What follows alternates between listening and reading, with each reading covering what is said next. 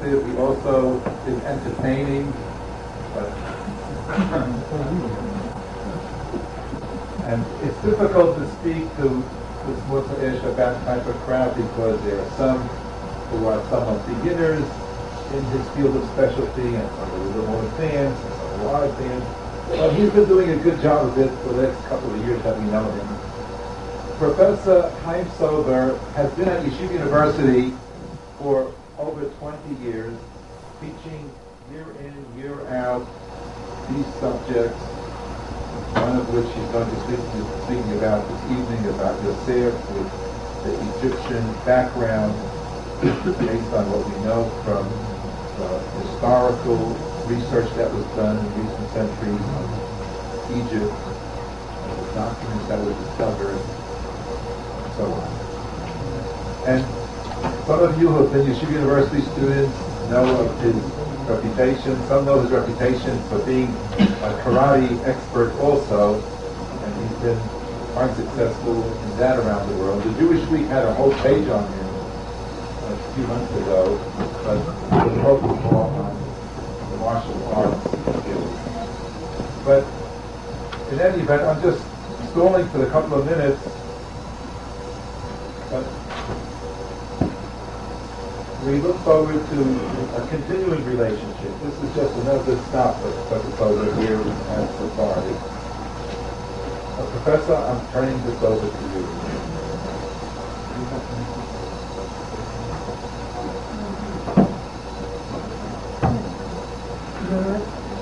Okay.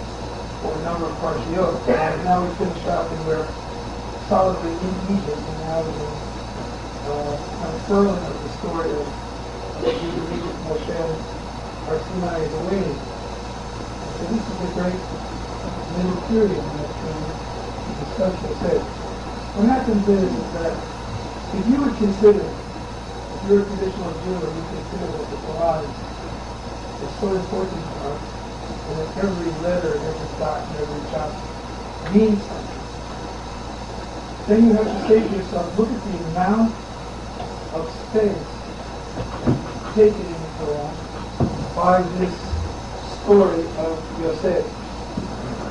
Starting with, um, starting with Vayesh, the case that he got by P, Genesis 37, 1, right through until 50, 26, we have this novella, which is what most scholars call it, the small novel, of the life and times of Yosef, interactions with his family, and the interactions with people of Egypt and people of the Middle East. And therefore, the, the story is so just by the greatness of the tzikim that are devoted to and the interactions that are devoted to is tremendous in scope. So we're going to do tonight what I'm going to do with you tonight just discuss a few of the basic motifs of the story, and then we'll emphasize some of the details and then get to have. What happens is like here we have a boy who is born in Haran and died in Egypt while passing through Hebron. A perfect transitional man, perfect man to lead our story from the Ogos of Canaan to Moshe, the encompassing all of the culture of all three societies. The Yosef is the last of the Harim born, his brother Benjamin, of course, which means child of the south, the southerner.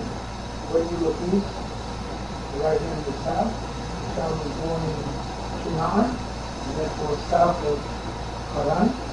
So it was renamed, the child of an affliction, but the southern Jew, did we have the south. And is Yosef, to whom Yaakov took all of this from. Let's discuss that for a moment. Um, Mesopotamia, which is from the Persian Gulf to the Mediterranean Sea, the highland between the two rivers Tigris and Euphrates, up to the Turkish frontier. The Syrian frontier, the divide, down the Jordan Rift, across the northern Sinai, stopping at basically Wadi al-Arish, would be considered Mesopotamia. The cultures of Sumer, Babylon, and Akkad are the prime civilizations of that time. Babylonian custom, law, language are primarily the underpinning of Sefer Bereshit. And in the more detailed lectures that I give occasionally um, at school and synagogue, we discuss those underpinnings. For example, the stories of creation, the stories of the flood, the various law codes, the various interplay between armies, the various interplay between rulers, all give Sefer Bereshit right until this point in Rashi that we finished today, a truly Mesopotamian underpinning. And to understand Abraham Yitzchak Yaakov, you must understand the Mesopotamian background. There is a desire by the clans the genealogy within the Mesopotamian sphere. Therefore, even though Abraham and Yitzchak have come into Eretz Israel and Yitzchak has been living there for a long time. And there are girls within the clan that are living in Eretz Israel that could easily be wife for Yaakov. Not only is he sent away to Haran to marry because of the fear of Esau, but also most likely if there was no fear of Esau, and everything was calm, we would feel that he would be sent back as the chosen son anyway to Haran to link up with the family again and to marry Haranese girl. The word Haran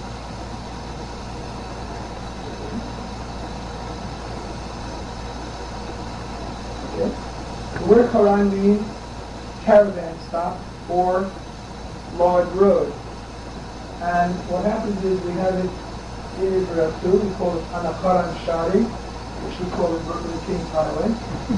and this is the central route of Israel, the middle. The word Haran is a caravan stop.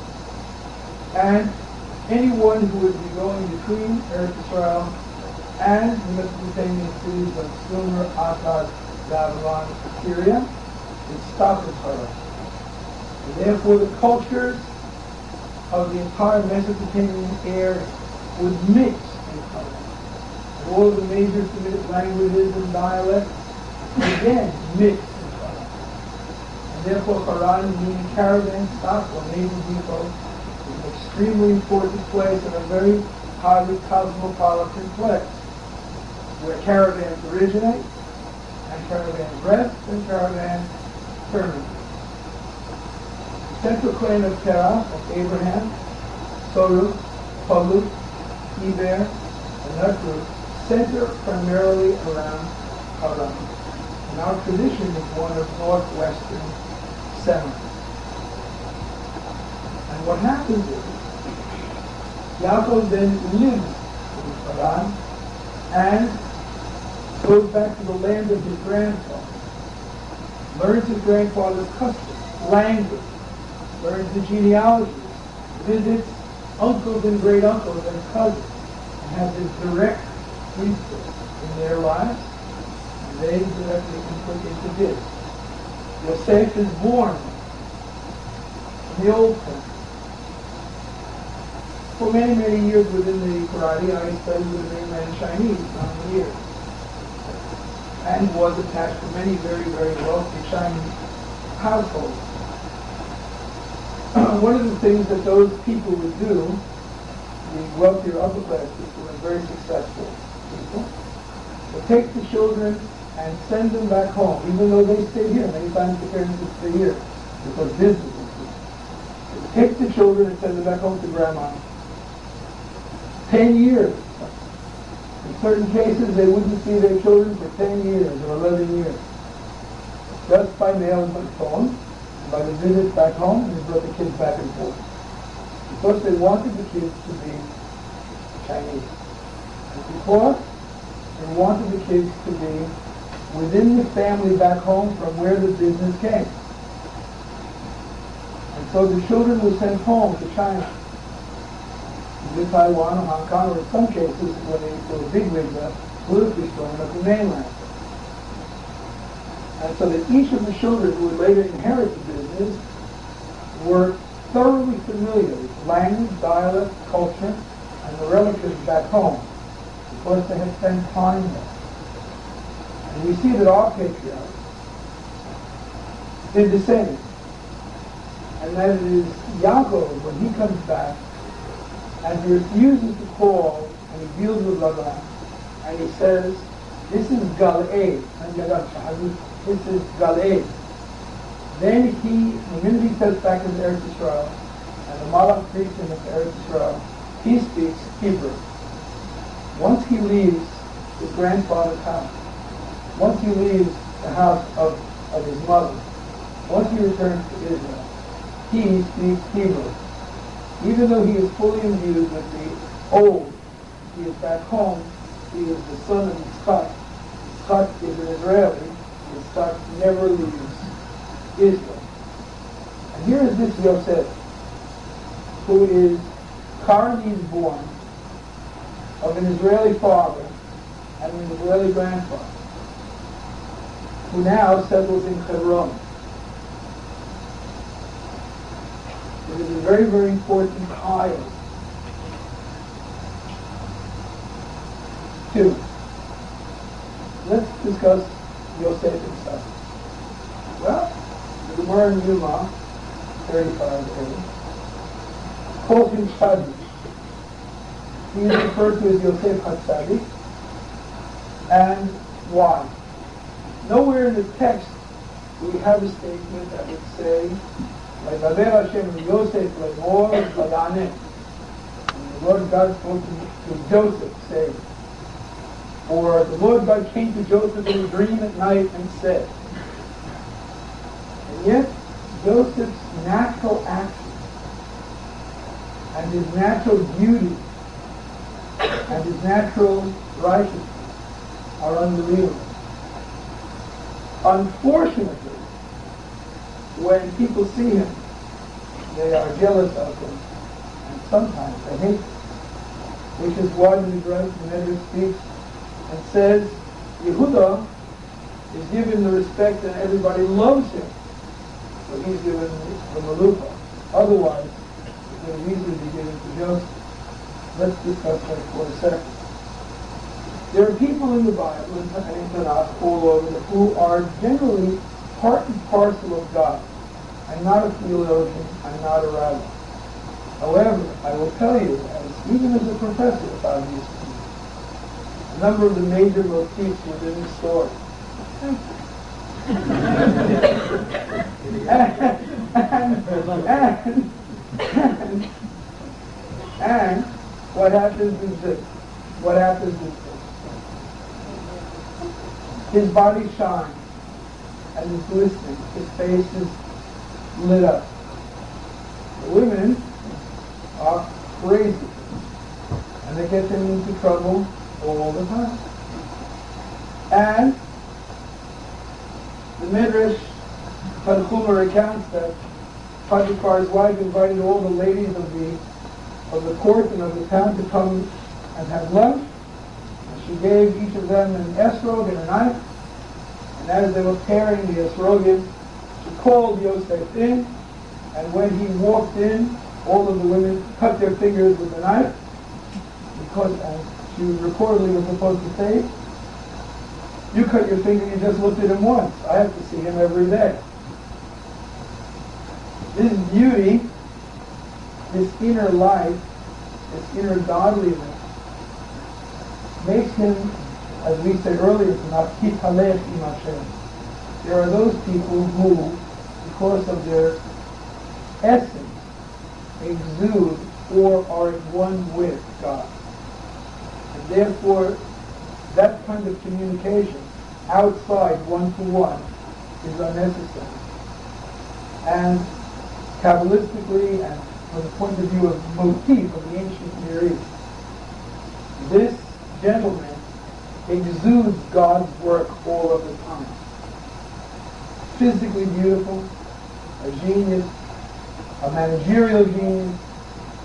Wherever this man goes, whatever he does, increase your Yosef, Yehoshaphat. The Lord God increases this person and adds on to it. If he goes to jail, he becomes more than everything.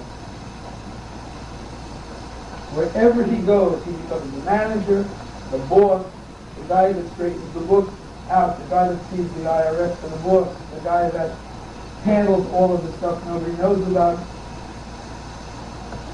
He is this splendid creature. He has a problem. This splendiferousness causes him to be greatly envied by those people who see him. And it is this envy that causes him much distress throughout his career. One of the reasons, as Midrash says, he is denied Malucha because of it. But Michelle and Yosef is not denied. Again, he exudes this great, great righteousness. As an interpreter of dreams in the ancient Near East, this is extremely important. Dreams are done a number of ways. This is what you do. You dream them. Then you go to the local prophet, and they bring in a cow or a sheep, depending on how bad the dream was, and how much money is that in the pot. They then slaughter the same, and then they cut the liver of this animal out.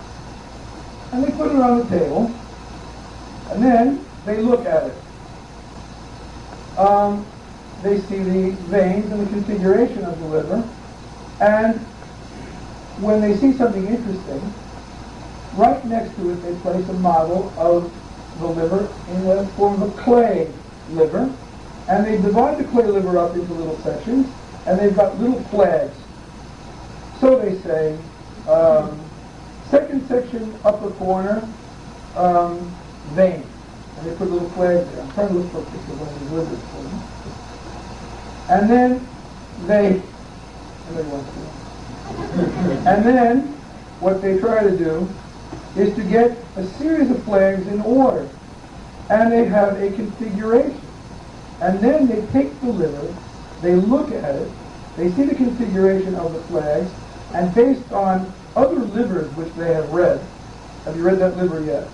I haven't. Great liver. Read that. Be sure to read that liver. And they then make a diagnosis of the dream.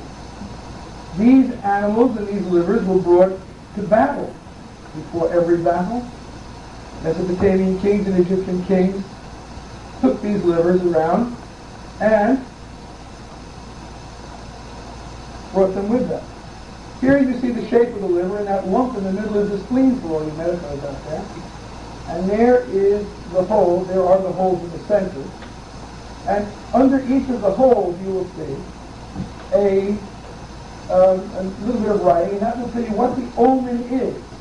When the vein in that area is too big, when there is a fold in the liver, when there is a discoloration in the liver. And since all, all of the humors of the body and all of the um, um, emotional ties are in your liver. Therefore, when you have a dream, the best thing to do is to get an animal, put your hand on the animal's head, think about the dream, kill the animal, remove the liver, and read it. This will give you a surefire answer as to your, huh? the upper one of my fingers, a surefire answer as to all of your liver needs. But don't let that get you down if you're not a liver specialist. You can also do uh, sheep entrails if you like. And also configurations of various birds. If you are good enough, you can simply estimate what the dream means and throw various kinds of chips and dice or pool or go out and find out what to do. But to be the kind of person who can see a dream itself and interpret it without this kind of omen, this is the highest level. And only one or two people, or three people in the ancient East, that level of choseh, visionary, and interpreter of dreams, can be can be uh, reached. And therefore, Yosef plays a very, very important part. Right away, the kid is beautiful. Now, I, I grew up, I grew up in the Bronx, in a fairly rough neighborhood, you know, 50 years ago. And if you were very smart, and you were very handsome, and you were a very good athlete, and you always got 100 on the test, you could take filth. and so what happens is, is that is that this is Yosef's major trouble. And so he tells his brothers everything. And not only that, innocently, like I used to on my tattletale on my sister and my brother-in-law when I was baby, young. So he goes back and tattletales on, on his brother. And he is not possible. But Yaakov favors him because it is written that he is Benza to me. Now we're, we're going to stumble on right now at this point a very, very important motif that is in the Bible that doesn't really show up that much in the literature of the ancient Near East or Egypt. And that is the favoring of the younger, weaker son over the firstborn.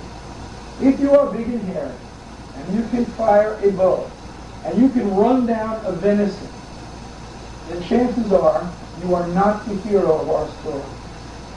If you can barely lift yourself out of the tent, and that when you do lift yourself out of the tent, you are so pale that you have to be helped.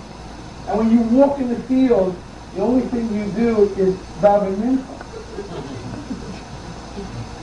Then you are going to be a leader of Israel, shining light and a bench Any muscles whatsoever, any physical prowess whatsoever, any use of a weapon whatsoever, immediately places you on the back burner of history.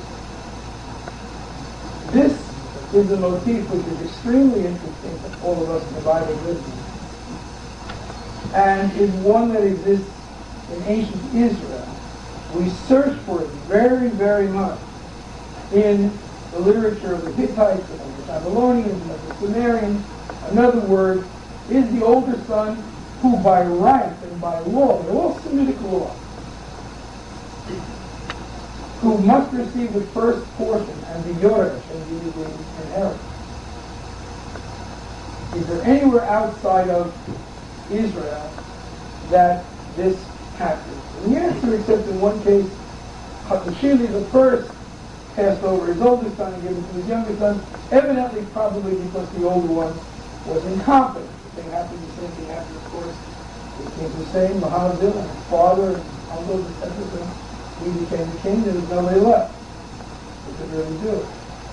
But other than that, even to the point where the concubine's children, where Jacob's concubine children are, are passed over, where the younger of one concubine is passed over over the older of the other.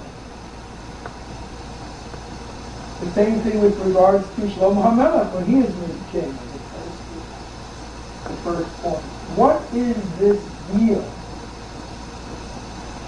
In rabbinic theology, it is clear. The blessings of the tribes go in the order of their learning of Torah. Insofar as they are strong and learn Torah, then they are given the double blessing. In as they are more physical, then they are given less. Early on, this occurs. And Yosef is given this status. First of all, he's Ben Zikunim. I want to uh, discuss two or three things with this. And I'm looking at this little piece of paper so I don't speak about something else that I want to do. Um, what happens is the following. Let's talk about wives and husbands. I don't wake you Okay. Here's first wife, second wife, third wife. Okay? All right. Yeah? Good. What happens is like Many times the first wife, none of this, anything that I said, nothing to do with any of you. All right? But to make a and the names have been changed to protect the innocent. what happens is, look, many, many times, there is what we call the legal pedigree. There is the family, family A. They are very influential, very powerful, very wealthy. They are, they speak for God, and in their ranks are are very famous business people, very famous gangsters, and very famous presidents. A girl is born to them. First of all, the servants watch the intercourse. Secondly, the servants are present at the birth. The girl is marked by a band or, in some cases, by tattoo. She is removed from her mother and given to the midwives and the nurses. 30 to 40 days later, I'm, I'm telling you some metaphor, I'm medical. 30 to 40 days later, the mother is committed to semen. She is then washed like Shmuel Mishas Kitzir Amasavet from Minahadrin Mahadrin, day and night, by large guys with big muscles who are not going to be and she is her, the personification of her body and who she is. She is legal heir material. Meanwhile, 200 miles away, another part of the clan, there's another family, family B. And they are very, very wealthy, very powerful in the government and social things, and they have supported big temples and the priesthood members of the priesthood, members of the clergy, of course members of the king, teachers in the Malucha, and members, of course, in the army. And the servants watch them. And of course, and that's recorded, and a boy is born from them, and the boy is recorded and taken, and this boy is placed on the star and loosed As soon as the boy is born, a telex goes out from family A to family B. Dear Sam, I've just had a boy, let's talk. No? Two guys get together over lunch, and while slowly drinking tea and talking about old times on the frontier, they bring up the fact that they've got two heirs, legitimate heirs, intercourse witness, birth witness. We have to get these kids together so that we can have grandchildren who are the legal heirs to our new and the arrangement is made early on, right away, as soon as the birth happens. Then a very strange ceremony occurs. Officially, each father adopts as their own child the other's child. So that my daughter-in-law is also my real daughter. And Again, vice versa. So that when Abraham says, my wife, my sister, he is not lying. He is Afrotikala. He is not lying. Because adoption in the ancient Near East is not like adoption today where the parents need be uh, deemed unfit by the court and then given to someone else for adoption or given up for adoption. A perfectly healthy family with a perfectly healthy kid who lives with a perfectly healthy family can be adopted by another perfectly healthy family for four or five different reasons. One reason is the one I gave you, that they are very, very important families, and in order for them to stay that way, this happens. Why is that done? To protect them against divorce and to protect them against loss of family power. If the death occurs, God forbid, or there is a divorce, they are still related by the adoption. The families will still do business irrespective of whether the kids are physically together or not. Relationships in the ancient Near East are extremely important. And Sefer Bereshit takes up a lot of those very that we spoke about, telling who is related to who and who is the son of who. So that we know the Chatchila from the very beginning who we can do business with and under what terms and why. The genealogy is extremely important. Ezra does not leave Babylon until he finishes writing his genealogy. There is a tremendous amount of, tremendous rate of infant mortality in the ancient In the Far East, kids don't even named for the first two years. They call them hey you. and a lot of the a lot of the Semitic names that we have also are names that are later titles. As we say in Hebrew, Kishmor Kenu, as his name, so is he. But these are later titles. Abdiram, Abdiram, my big daddy, Abraham. Well, we have it as a title in other languages. Is it a title or is it his name? And so what happens is, is that even names aren't given until later in life. Older children die quickly. Therefore, people would try to place a lot of faith in the young ones, second or third one. Many times the first group did not make it. Also, there seems to be an intuition on the part of the others that whatever mistakes you make with the first one or two, you've ironed out by three or four. Oh, did I start again? I got five. So what happens, we have. So what happens is, is that, um, I'm sorry, I'm a person of an angle. what happens is like this, and that is, is that, is that, and the first one always has that shushupa pnimi, that internal friction, which the Rabbanon does not like. Rabbanan likes a more open, clear face, less this. But doesn't this cause tremendous friction within the family? Is passing over business all the time? Answer yes. And that is done, we believe, to cause that person to be heartened and to see if he can handle himself. Anybody who could take Am Yisrael and weave them through history is going to have to get by his older brothers first. And if he can get by his older brothers first, he can get by anyone. And it seems to be this motif that runs through. Let's leave this and to something. There's a lot to be said. Kutonet Pasim. As a sign of Jacob's love, he gives to Yosef Kutonet Pasim, which means, Kutonet of course we translate today simply a shirt or an overgarment. Pasim we translate today as a stripe, a bar, a ribbon. I'm looking at this picture.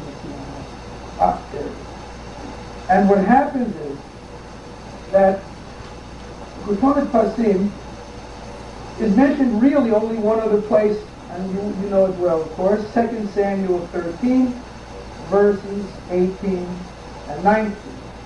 ועליך כתובת פסים, כי כן, ובשנה בנות המלך, הבתולות יעילים.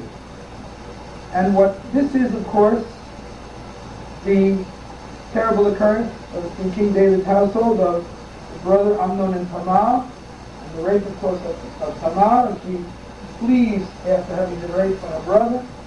She is identified because she wears that garment. And I went and I studied some of the ancient Near Eastern literature, which is fairly, fairly obvious in many, many places now, and I got the following thing.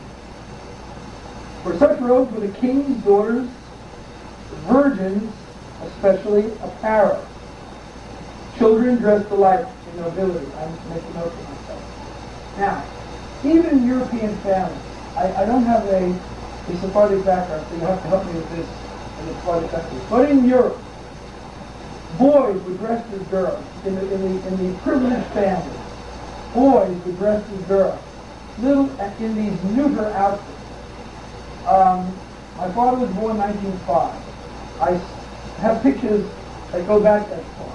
All the kids, male and female, are dressed in this chaluk kind of, of general garment. The wealthier the families were, the more feminized the young boys are. Little female suits, long hair, big hat, and the, the dressing gown, very lacy, very frilly. In the nobility in the ancient Near East, in the Semitic group as well, they don't really allow them to be male until they reach almost bar mitzvah. Now, whether that was a protection against the evil eye or against uh, people who wish to usurp the dynasty, we don't know. But one thing is for sure. We have here the very, very famous Beni Hassan Khnumhotep tomb that has a that has a picture of 37 Asiatics as they came down to deal with Egypt. Here you see the standard dress. Look on top. In the tomb, look, in the tomb, the figures are one foot, six inches high. You see it on top? Look at the garments that they're wearing. They are woolen kutonet pasim.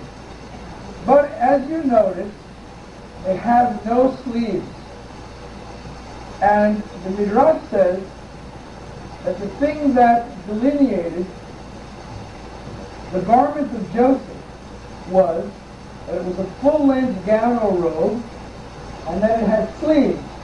The gown itself was to the ankle, and the sleeves were down to cover the wrist. Here you see the Semitic groups in their regular outfits. You see they're brightly colored with the twisted thread, and they are sleeveless. And therefore a garment that would have these would be considered tremendously important and powerful. The fact that the virgins of the king's household under Melech David were dressed in these clothing indicating their purity. Yosef, Hatzadik, shining of face, glistening of body, pure of action, pure of speech, and one with God, will naturally have no problem wearing such a garment. As time goes on, Yaakov gives him more and more of these type of garments.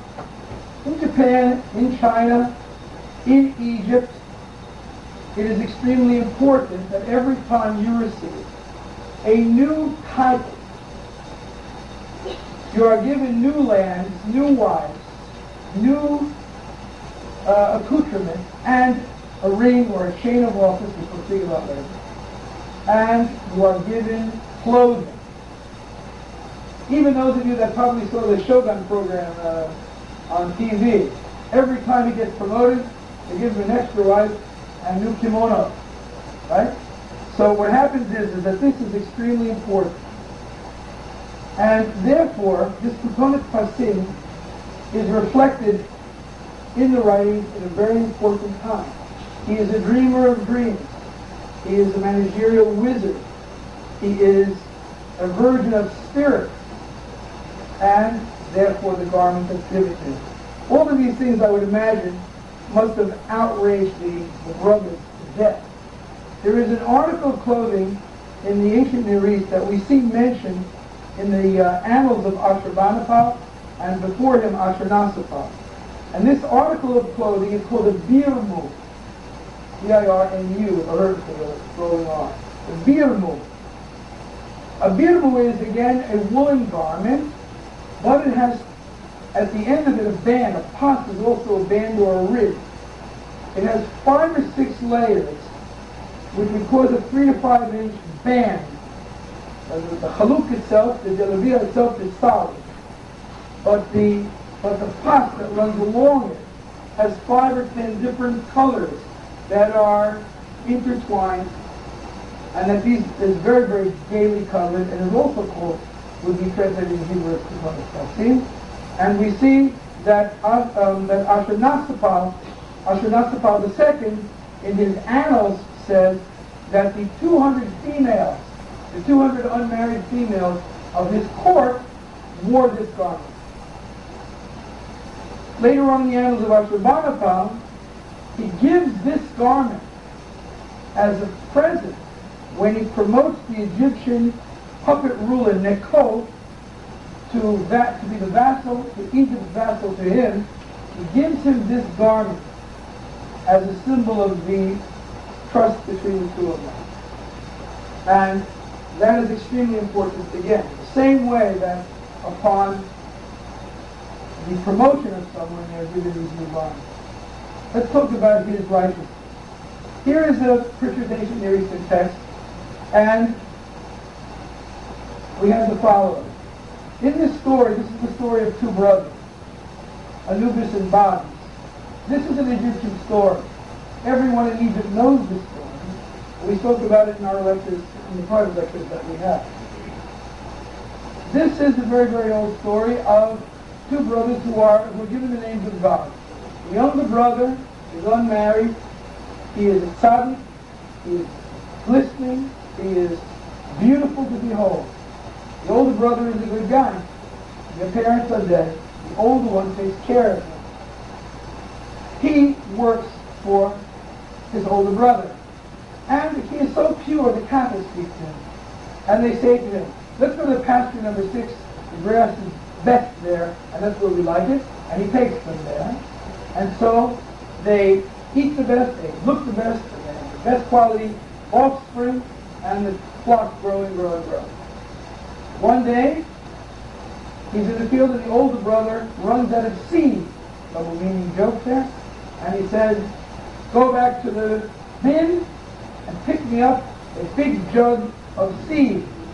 The Egyptian jugs at that time have a pointed end and a rounded top and two loops there's another joke there. And it has of humor, even then. And, um, and sometimes, you know, the funny thing in Tanakh is that sometimes we don't know it. And you'll see the guy read the Pasuk and say, the chicken crossed the road to get to the other side, to the, the road. You know, sometimes we don't, sometimes we don't realize that what's going on in the museum and other places is a diatribe against the king or something, and they're really giving it to him, you know. And, you know, we, we just gloss over, we take it pretty serious. But what happens is, is, again, this was a good time story. Everybody knew this. And the uh, the older brother's wife, who was a very pretty lady, is doing her curls. You know, they, they, they shave their heads to protect themselves from gnats and stuff, and they wore the wig. And she looks out the window and she says, My goodness. Upon looking out the window, she sees her brother-in-law and she says, His body is glistening and wonderful, the strength of a God is in him. How much is that you're holding on your shoulder? He says, three emmers of wheat, one emmer of barley. Then she said to him, how much is that on your shoulder? And he said to her, quote, three sacks of emmer, two sacks of barley, five in all. That is what is on my shoulder. And so he spoke to him. Then she talked to him, saying, quote, there is a great deal of strength in you. Now I see your energy every day. That made sound familiar? Well, British Museum 1860, but it goes back very, very, very early, the earliest dynasty, maybe second, third dynasty. which is, which is a thousand years before we came to the place that was. And place goes from around fifteen hundred, fifteen to se- seventeen to fifteen. This, this is, this, when Joseph gets to Egypt, the story is a thousand years of preparation. It is a standard. It is expanded. Oh! I should have brought the slides with me. I see where this group's going. I know, I know, exactly what to talk about now. I didn't to do it. Okay. How much is that? In three seconds, he spoke to her. Then she talked to him, saying, quote, There is a great deal of strength in you. Now I see your energies every day. And she wanted to know him as one knows a man. Then she stood up. I think. Oh, then she stood up and took hold of him and said to him, quote, Let us spend an hour sleeping together. Explanation. This will do you good. Don't do it for me. Do it for you. this will do you good because I shall make fine clothes for you. Which means you will be promoted. Because fine clothes and the giving of new clothes, a new garment, is a symbol of social elevation. Sleep with me on the horse's line. This will be good for you. Then the lad became like a leopard with great rage at the wicked suggestion which she had made to him. And she was very, very much affrighted. And then he argued with her, saying, See here, you are like a mother to me, and your husband is like a father to me. Because being older than I, he was the one who brought me up. What is this great crime which you have said to me? Do not say it to me again, and I won't tell a single person, nor will I let it out of my mouth to any man again. And he lifted up his load and went to the fields. And then he reached his brother, and they were busy with work. The wife of the elder brother was afraid because of the suggestion she had made, and she took fat and grease and became one who was like a woman who was criminally beaten and wanting to tell her husband, quote, it was your younger brother who did the beating. And so she does not light a light in the house. She does not cook food, and she smears her face with her makeup and rips her garments and lays on the bed. And when hubby comes home, she says, your brother got more from the bin than that emmer of wheat you sent him. And the rest of that will have to be another time. But you see there is a motif going on here, is there not? Not to say that the story of Yosef did not happen with Potiphar's. Because whenever there are servants in the house, whenever there are strong men and strong women, the men are fair game for the woman landlord, the women are fair game for the man. It's an old, old motif. But it is an Egyptian motif for one who is extremely righteous,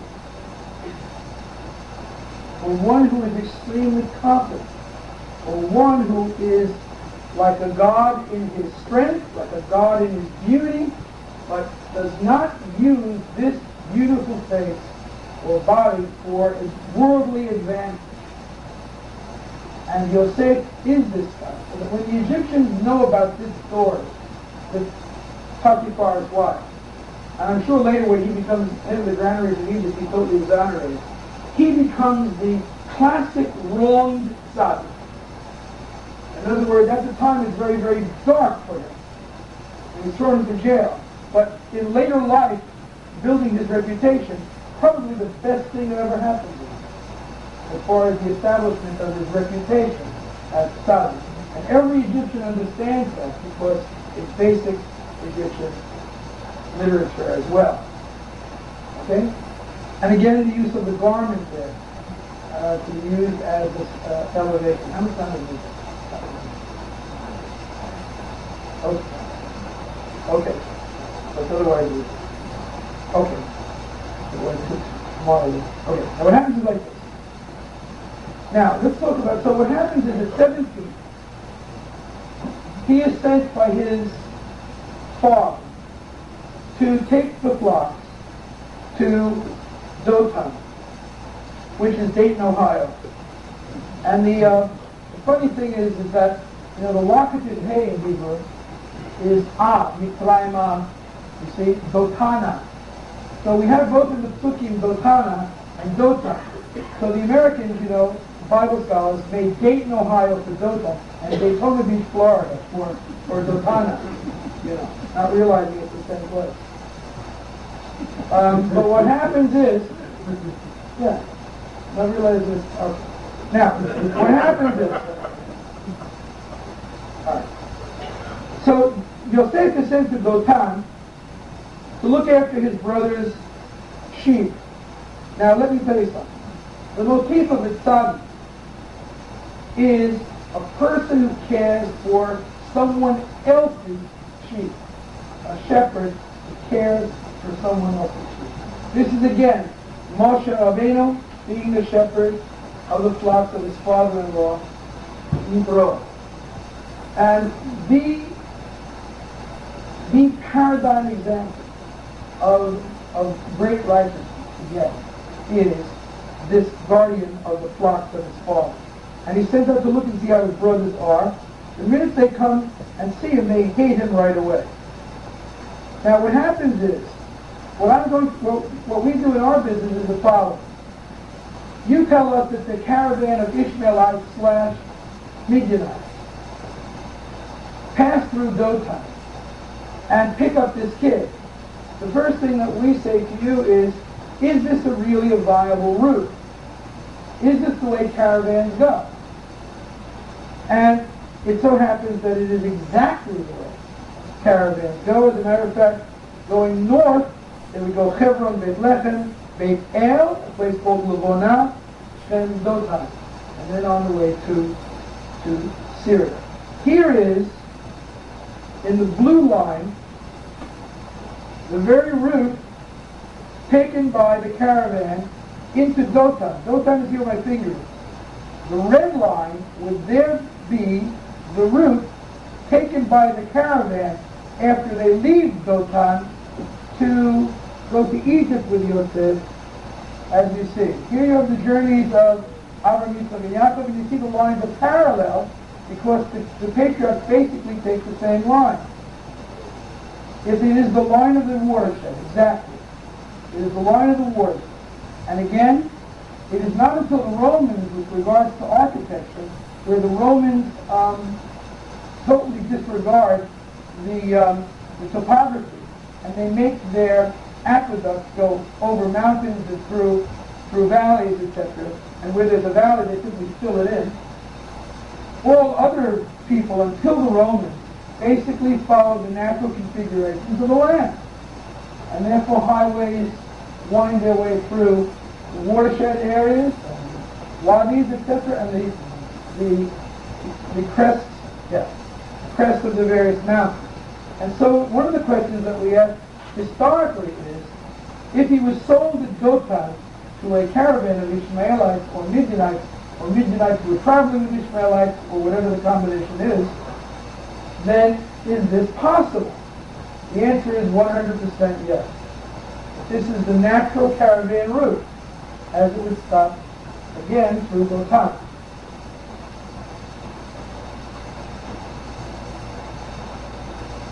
So also, they what would they be carrying? They would be carrying laudanum. they would be carrying turquoise ground into a paste used for eye makeup. They would be carrying some of that beautiful blue tint of the Murex off the Lebanese coast. They would be carrying the um, balm of Gilead and all the different salves that were made for medical purposes, medicinal purposes, um, in uh, northern Canaan. And um, they, they would also be carrying fine woven uh, garments as well. And so this group of this group of uh, of people would be on their way through Dothan, and evidently what they would do is they would pass through the Beit Shan Valley. Later on, when the Egyptians reconquer Israel, which we'll speak about a little bit later, Beit Shan is a major important spot for them. They hook up the coast and they hook over to Beit Shan. And there is an Egyptian outpost in Beit Shan, very, very, very early, second millennium. And the Egyptians tried to hold Beit Shan as much as possible because it is through Beit Shan that the caravans come. And therefore, caravan carrying the Ishmaelites, Midianites will come through Beit Shan and down into the Dotan area. Let's talk about some of the titles. He enters the house of Potiphar, and which we know is a title which is very, very, very common. Padipare, which means the Lord, that whom the Lord God has given. Actually, his name is Nisonel, which is exactly what we would in Ashkenazi, you know, Nathanael is Nisonel, and um, and that is and Patifar and Patifyara, the Patifyara basically, the Patifar is an abridged or apocopated um, uh, form of, um, of Patifyara. And what happens is it's a very, very common name, a very, very common title, and a very common title of the period. Also, he is called Sahatabachim, chief cook. Now let's, let, me, let me just tell you two things about chief cooks and cupbearers. Cupbearers and chief cooks in the ancient Near East and in Egypt are not have nothing to do with the kitchen. They have to do with the military and with the judicial system. I am cupbearer to the king. I pass him the cup. It is like saying, it is like King David saying he is the footstool of God. He is not physically walking around with an upholstered back. it means he is his emissary. He is his representative. And what happens is the following. Some of the Tabachim we know from the inscriptions of Ramses III was a person who was the head of the Supreme Court. So these descriptions are, are throughout. Also the destruction of Yerushalayim. Rav Shakeh, again discussed or described as Kar Tabachim. He makes a joke about Tuvachim, that uh, uh, uh, slaughterer. But what happens is, and this has nothing to do with cooks also, what happens is this, in Chinese is that a grand master of the martial arts is called Ta Shu. A grand master teacher is called Sherifu. Pasha food means chief cook. So what happens is, the Chinese do the same deal. The, the biggest grand master that they could consider is the chief cook. Well, because because because it, it means the person that sustains someone. Also, when you are a jack of all trades in English, we say, I am chief cook and bottle washer to the king. In other words, I handle all the affairs.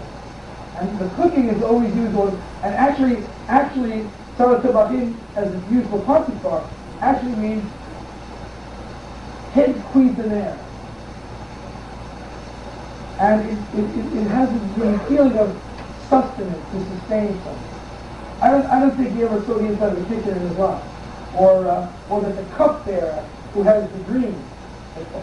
You see, this is the thing. What, when Joseph says to the cupbearer of the of the king, remember me when you leave here, that I interpreted this dream for you. He knew that he had the ear of Pharaoh because he was one of the people who were the justice. Also, there's a, Ramses III is, I just told you, Ramses III is murdered. There was a trial. There was a trial. And the judges, two of the judges, by the way, have Northern Semitic names. But they are called cupbearers. The judges are called cupbearers. So there is there is a, a, a, very, very important play that's going on. Let's discuss just one second because we're running out of time and there's so much to say in the different areas about the historiography of the Jewish story. And I want to leave some time if you have any um, Any questions? The following. There are a number of interesting connections. First thing that we do is we look for a uh, strip. I, I knew it was not that. There's Higgs strip. Hey, No, no, really. Oh, it's not moving, not. I'm starting to get worried. I've been moving for a while. Okay. Okay. Again, I'm a classroom teacher at Big Red Cross, so about this. Don't be embarrassed, just move on. Okay, so look, what happens is like, this. what happens is like, this. We're looking for a time where this whole thing could have happened. One of the things that we do is we try to find a setting. Nothing happens out of the historical context. There, things are going on. Most scholars and people in the know try to put the period of the Hyksos, which we spoke about a lot in our lectures here, as the background time for the story of this state. Something very, very interesting. You know, in um, in uh, Sefer Bamidbar, in Bamidbar Yud Gimel, in the 13th chapter of Bamidbar, verse 22, it says that Hebron was founded seven years before Zoan, which is the Hyksos time. They're referring to Hebron as Kiryat Arba, and they supposed to mention that it was founded seven years before Zoan. There's two major connections. One, why Zoan? Zoan is Tanis. You know it as the Lost Ark City. It is the capital in northern Delta of the Hyksos people who come there. Also, there is a seven years business again. Seven years